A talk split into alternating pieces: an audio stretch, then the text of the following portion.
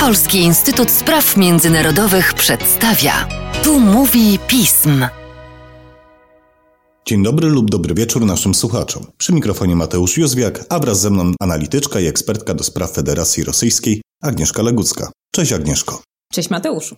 W ostatnich dniach mamy do czynienia z ciekawą, intensywną i intrygującą szarżą dyplomatyczną. Za nami szczyt NATO-Rosja, wcześniej spotkanie przedstawicieli Moskwy ze Stanami Zjednoczonymi, zaraz Wiedeń, a to wszystko m.in. uwarunkowano oświadczeniami rosyjskiego MSZ z 10 i 17 grudnia. W tle mamy wielką mobilizację wojsk Federacji Rosyjskiej przy granicy ukraińskiej i niedawne wydarzenia w Kazachstanie. Dość tego dużo. Agnieszko, co stoi za tak wyraźną ofensywą dyplomatyczną Rosji? Co ona chce ugrać?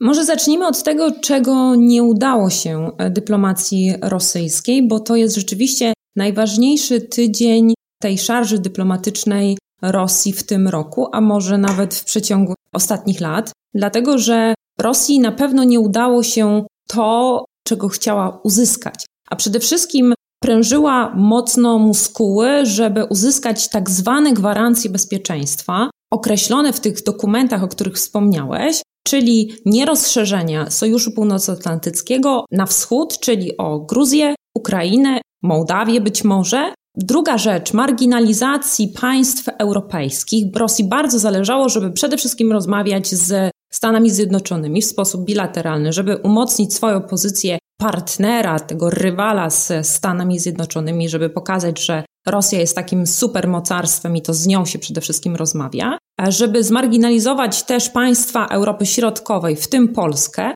Tutaj bardzo dużą rolę odegrało to, że Stany Zjednoczone uniknęły tej wpadki trochę z czerwca poprzedniego roku, kiedy rozmawiały bezpośrednio z, z Rosją, kiedy właśnie złagodziły e, sankcje na Nord Stream 2 i nie rozmawiali z Ukrainą czy z Polską, tylko stało się to bez konsultacji z tą częścią e, świata, czyli właśnie między innymi z nami czy z Ukrainą. Teraz widać było wyraźnie, że zarówno z Polską, jak i z Europą Środkową, jak i z Ukrainą obudowano rozmowy z Rosją bardzo szerokim wachlarzem. Były rozmowy z ministrów spraw zagranicznych NATO, były rozmowy NATO-Ukraina, były rozmowy właśnie w Brukseli, Rada NATO-Rosja, będą rozmowy za chwilkę, już właściwie toczą się rozmowy OBWE z Rosją i tam także są oczywiście Gruzja i Ukraina, w związku z czym opakowano te najtrudniejsze, najbardziej gorące rozmowy Rosja, Stany Zjednoczone, opakowano bardzo multilateralnie rozmowami międzynarodowymi z Rosją, w związku z czym udało się przenieść ten poziom bilateralny na poziom e, międzynarodowy, a więc ta dyplomacja zachodnio stała się takim murem, przez który nie udało się przebić rosyjskiej dyplomacji. To był dość duży sukces, ponieważ na przestrzeni ostatnich lat dało się zauważyć, że Rosja, dobierając różnych partnerów do rozmów, skutecznie doprowadzała do tego, że narracja państw zachodnich względem Rosji nie była ujednolicona. No właśnie, i to na co bardzo liczyła Rosja, że właśnie zamykając kolejne takie pola dyskusji i mówiąc o tym, że nie będziemy rozmawiać, że będziemy tutaj prężyć muskuły, będziemy zamykać e, biuro w Moskwie, że nie będziemy rozmawiać w ramach Rady NATO-Rosja, będziemy właśnie straszyć wojną, że niektóre państwa postawią głównie na właśnie dialog i zmarginalizują głosy państw, nie wiem, bałtyckich, Polski, bądź nawet Ukrainy i powiedzą nie, z Rosją przede wszystkim trzeba rozmawiać, trzeba brać pod uwagę interesy bezpieczeństwa również państwa rosyjskiego. Tymczasem właśnie po tej szarży dyplomatycznej Rosji, a tak naprawdę szantażu Rosji, wykazano bardzo dużą jedność państw zachodnich w obliczu tego właśnie szantażu, które były pokazywane pod płaszczykiem tak zwanego uknutego przez Rosję pojęcia niepodzielnego bezpieczeństwa europejskiego. Niepodzielnego, czyli tak naprawdę realizującego interesy bezpieczeństwa tylko i wyłącznie Federacji Rosyjskiej. I tutaj NATO, zarówno też Stany Zjednoczone powiedziały, że pryncypia, czyli fundamenty Sojuszu Północnoatlantyckiego zostają niezmienne. Sojusz Północnoatlantycki, zarówno artykuł 10 tego traktatu waszyngtońskiego mówiący o otwartych drzwiach pozostaje niezmienny. Państwa demokratyczne mają prawo wejść do Sojuszu Północnoatlantyckiego, czyli inaczej mówiąc, każde państwo demokratyczne ma prawo wybierać swoje sojusze. To były rozmowy, e, jeżeli chodzi o Brukselę. Jeżeli chodzi o Genewę, to jednak pewne pułapki albo to, co jest takim mm, znakiem zapytania, albo inaczej powinniśmy czemuś się baczniej przyglądać jako Polska. To są kwestie, które właśnie wymagają uwagi z punktu widzenia naszych polskich interesów.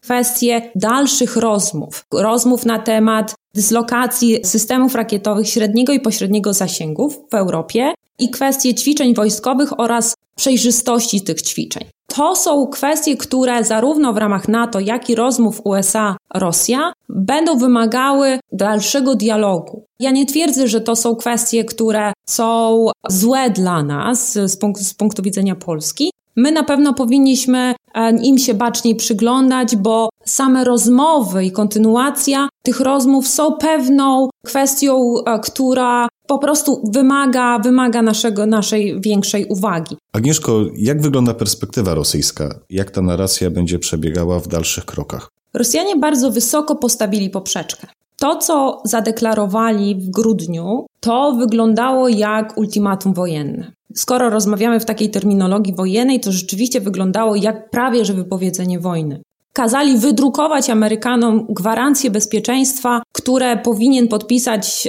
Joe Biden i koniec.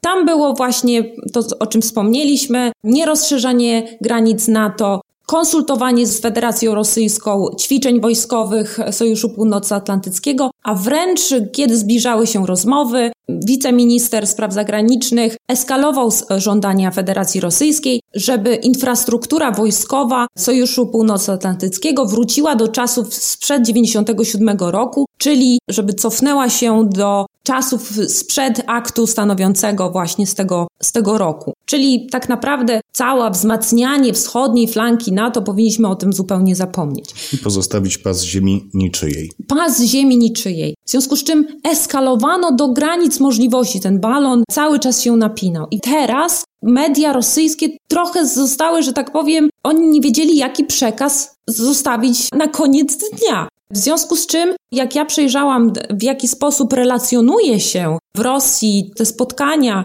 zarówno po e, Genewie, jak i po Brukseli, no to jest taki przekaz, no, że strony pozostały zasadniczo w protokole rozbieżności. I to jest zasadniczo dla Rosji fiasko. I można powiedzieć, albo zacytować Aleksandra Gruszko, czyli tego negocjatora ze strony rosyjskiej w ramach NATO-Rosja, zastępcy rosyjskiego MSZ-u, który powiedział, że Rosja nadal pozostaje przy swoim, że całościowo, tak jak bułka, z której nie można wyciągnąć rodzynek, że cały czas pozostaje w pakiecie, że nie możemy zostawić sobie właśnie rozmów w ramach INF, INF, że zostajemy tylko przy tych rozmowach o rakietach średniego i pośredniego zasięgu w Europie, a kwestie tych zasadniczych, fundamentalnych, czyli właśnie nierozszerzenia NATO o Gruzję i Ukrainę, tu tutaj w tych sprawach fundamentalnych zapominamy, bo Zachód nagle pokazał się silny. Nie, to mają Rosjanie nadal prężyć muskuły i nagle Rosjanie zostali w takim, no, rybim rozdziawieniu ust.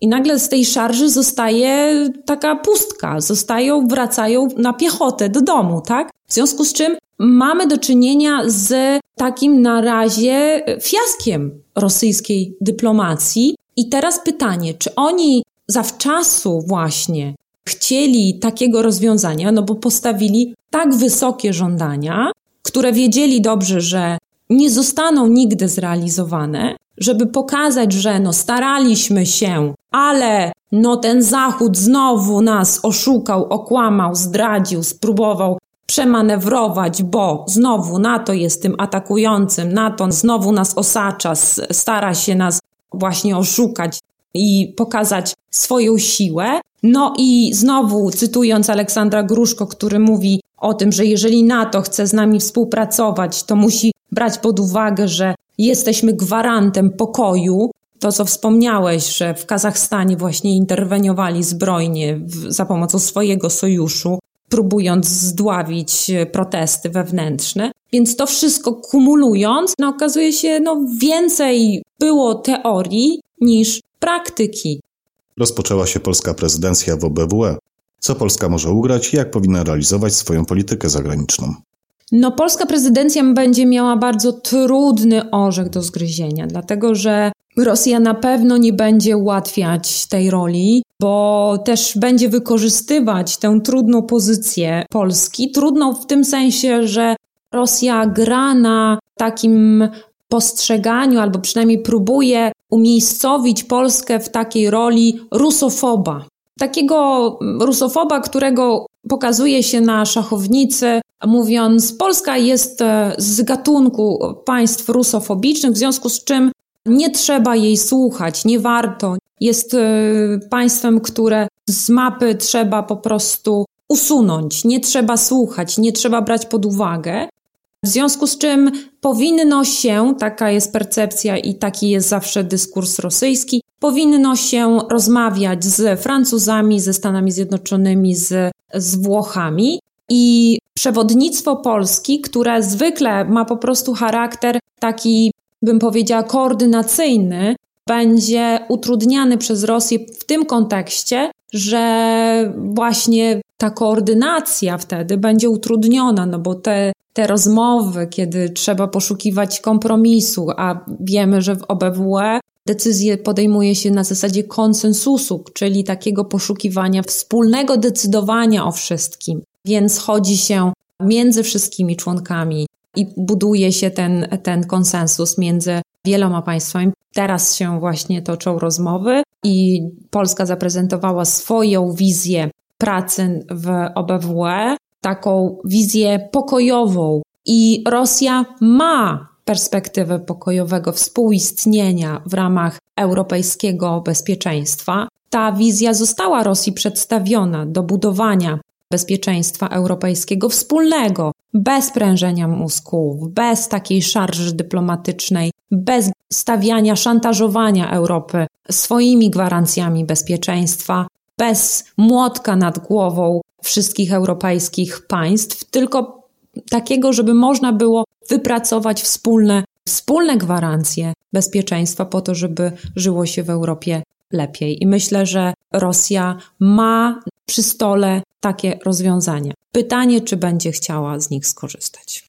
Szanowni Państwo, jak widać, przy zbyt śmiałej szarży można spaść z konia i wracać pieszo z pola bitwy. Pytanie tylko, czy po powrocie do domu Rosja nie zdecyduje się wrócić zdecydowanie poważniejszym orężem. Przed nami bardzo ciekawy czas i wiele okazji do dalszych rozmów i podcastów. Agnieszko, tymczasem ja dziękuję Ci za dzisiejszą rozmowę. Ja też bardzo dziękuję. Państwa zaś zachęcam do śledzenia naszej strony internetowej, czytania najnowszych informacji w mediach społecznościowych, śledzenia komentarzy, m.in. świetną pracę Anny Marii Dyner oraz Artura Kacprzyka. I szanowni Państwo, do usłyszenia.